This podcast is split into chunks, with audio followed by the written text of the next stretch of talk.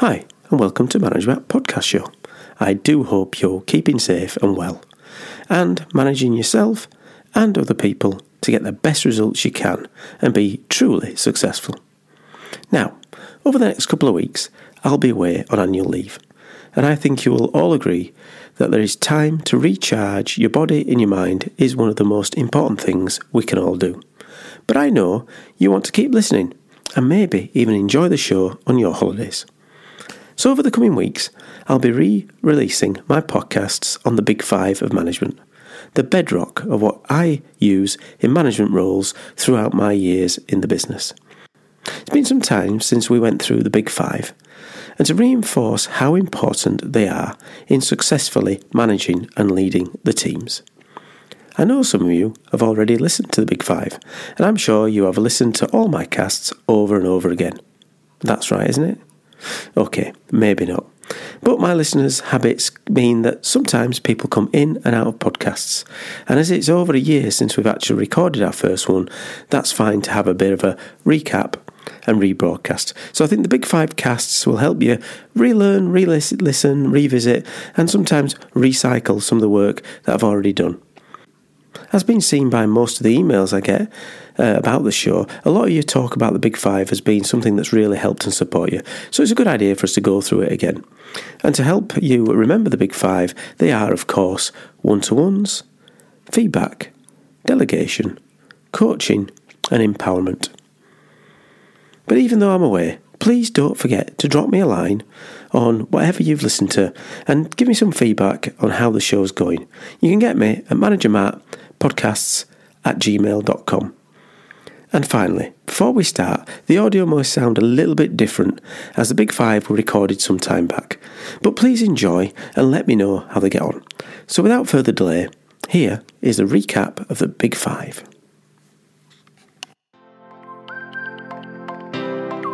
Welcome to the Manager Matt podcast show. The show is designed to give you solutions to your day to day management and leadership problems it's hosted by Matthew Haddock, a frontline manager and leader with over 25 years of experience. If you're ready, then let's get on with the show. Hello and welcome to Manager Matt.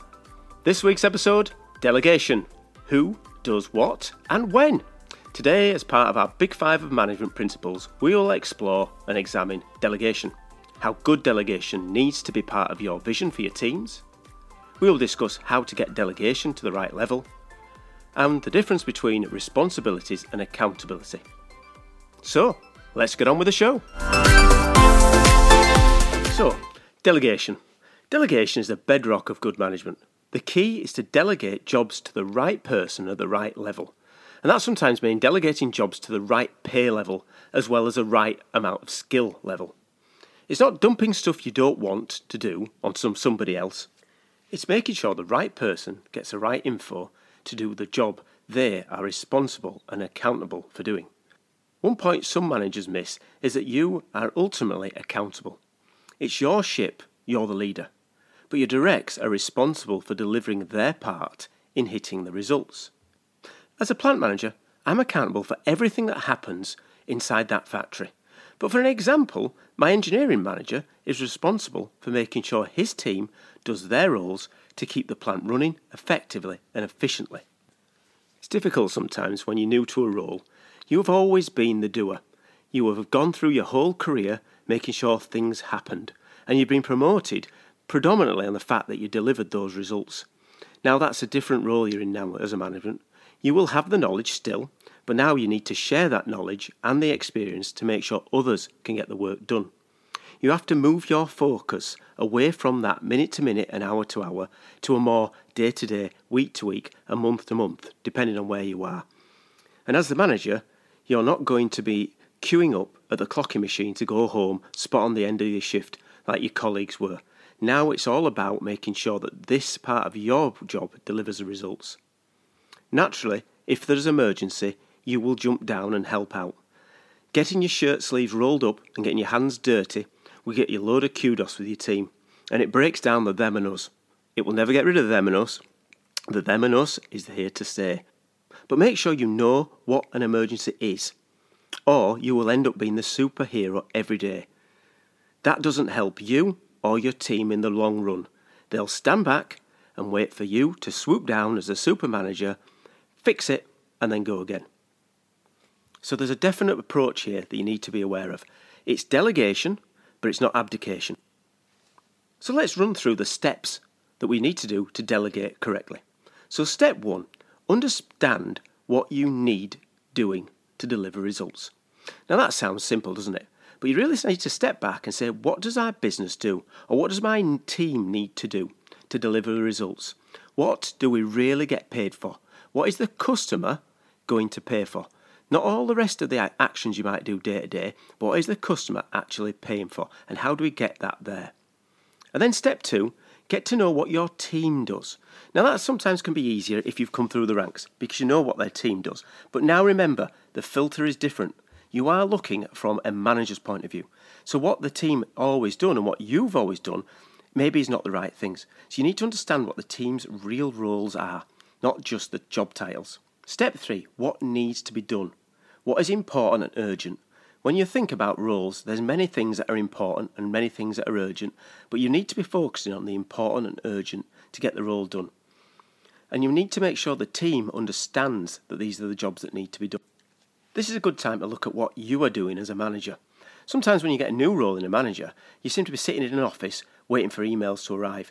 Now, this, when you're doing the idea of delegation, is a chance to actually see what reports you're doing. I remember a time when I got a job and uh, took over from a, a, a, team that had been there for a while. And the first thing they said is, every day, Matt, you need to send this email, and this is the list of people that need to get it. It's really important, it's really urgent.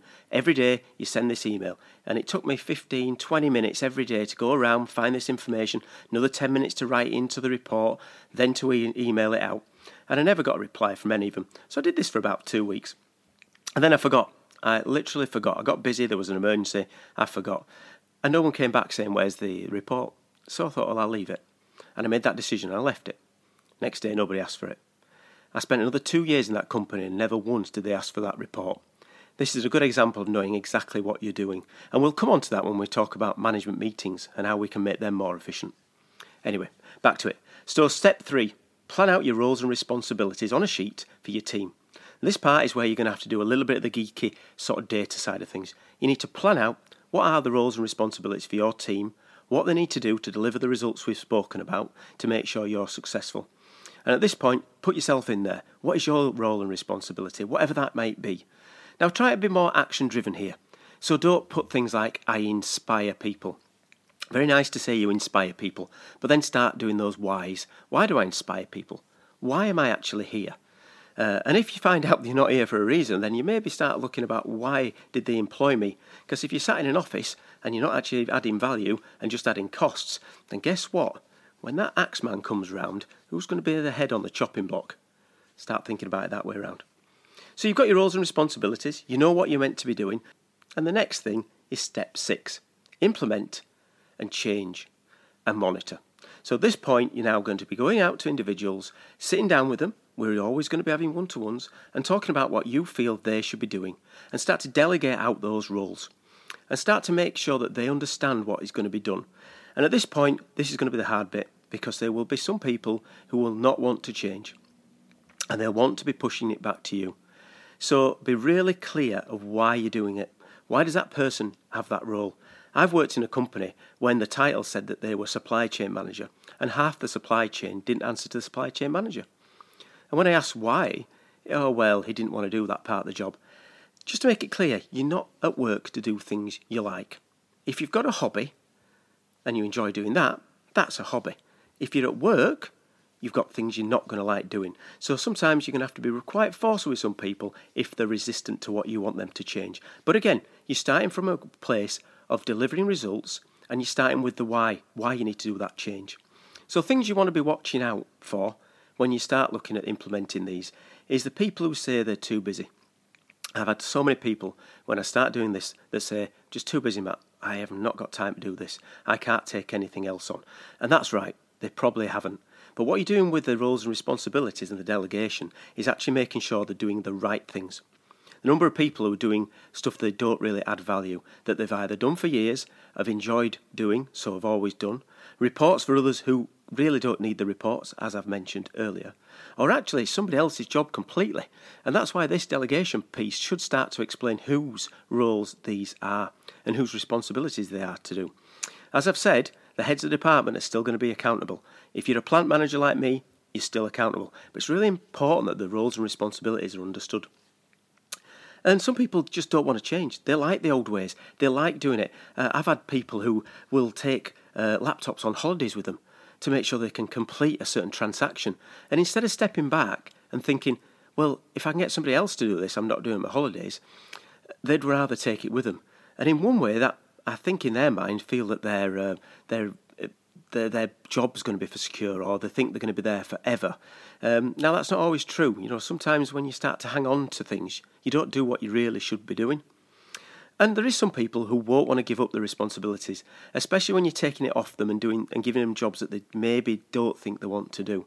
And that is where you're going to have to start looking at the way you persuade people, and that's around the relationship power that you'll be building through the one-to-ones and feedbacks. Or actually, this is where your position power comes in. You know, there is three types of power. There is a position power, there is the expert power, and there's a relationship power. Now, we all want to start from a relationship point of view, but you are the boss and you have to deliver the results. So at some point, you might have to be turning around and saying, I expect you to do that. And it isn't a case of having a discussion and a debate, it's a case of you need to get on with doing that work. Uh, and that's really can be difficult if you're not default direct. And I must admit, I'm not default direct. I would rather have a consensus and an approach. But at the end of the day, you're the manager. And as I've said, you're accountable. So if you start failing and those other directs are not doing what they're meant to be doing, then your head's back on that block we mentioned. So let's just have a think about how that will all work. Okay, so let's recap the delegation steps. Step one understand what you need to deliver. Step two get to know what your team does. Step three what do you need the team to do in the future? What is urgent and what is important? Step four get a roles and responsibility sheet drafted up. Step five communicate out to your team the roles and responsibilities going forward through the new delegation. And then step six, implement the change and monitor. Well, thank you for listening on how to deliver delegation. Now it's over to you.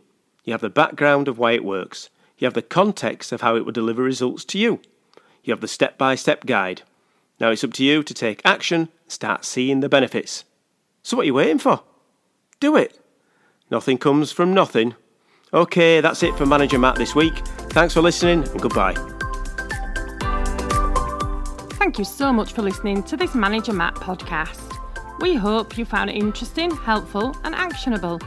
One last thing please leave a quick review on iTunes or with your podcast provider as it helps to spread the word of Manager Matt. If you haven't already done so, please subscribe to the podcast. And if you did like anything in particular, send an email to managermattpodcast at gmail.com or visit managermatt.co.uk for more content. Feedback is a gift, so let's keep giving. See you next week.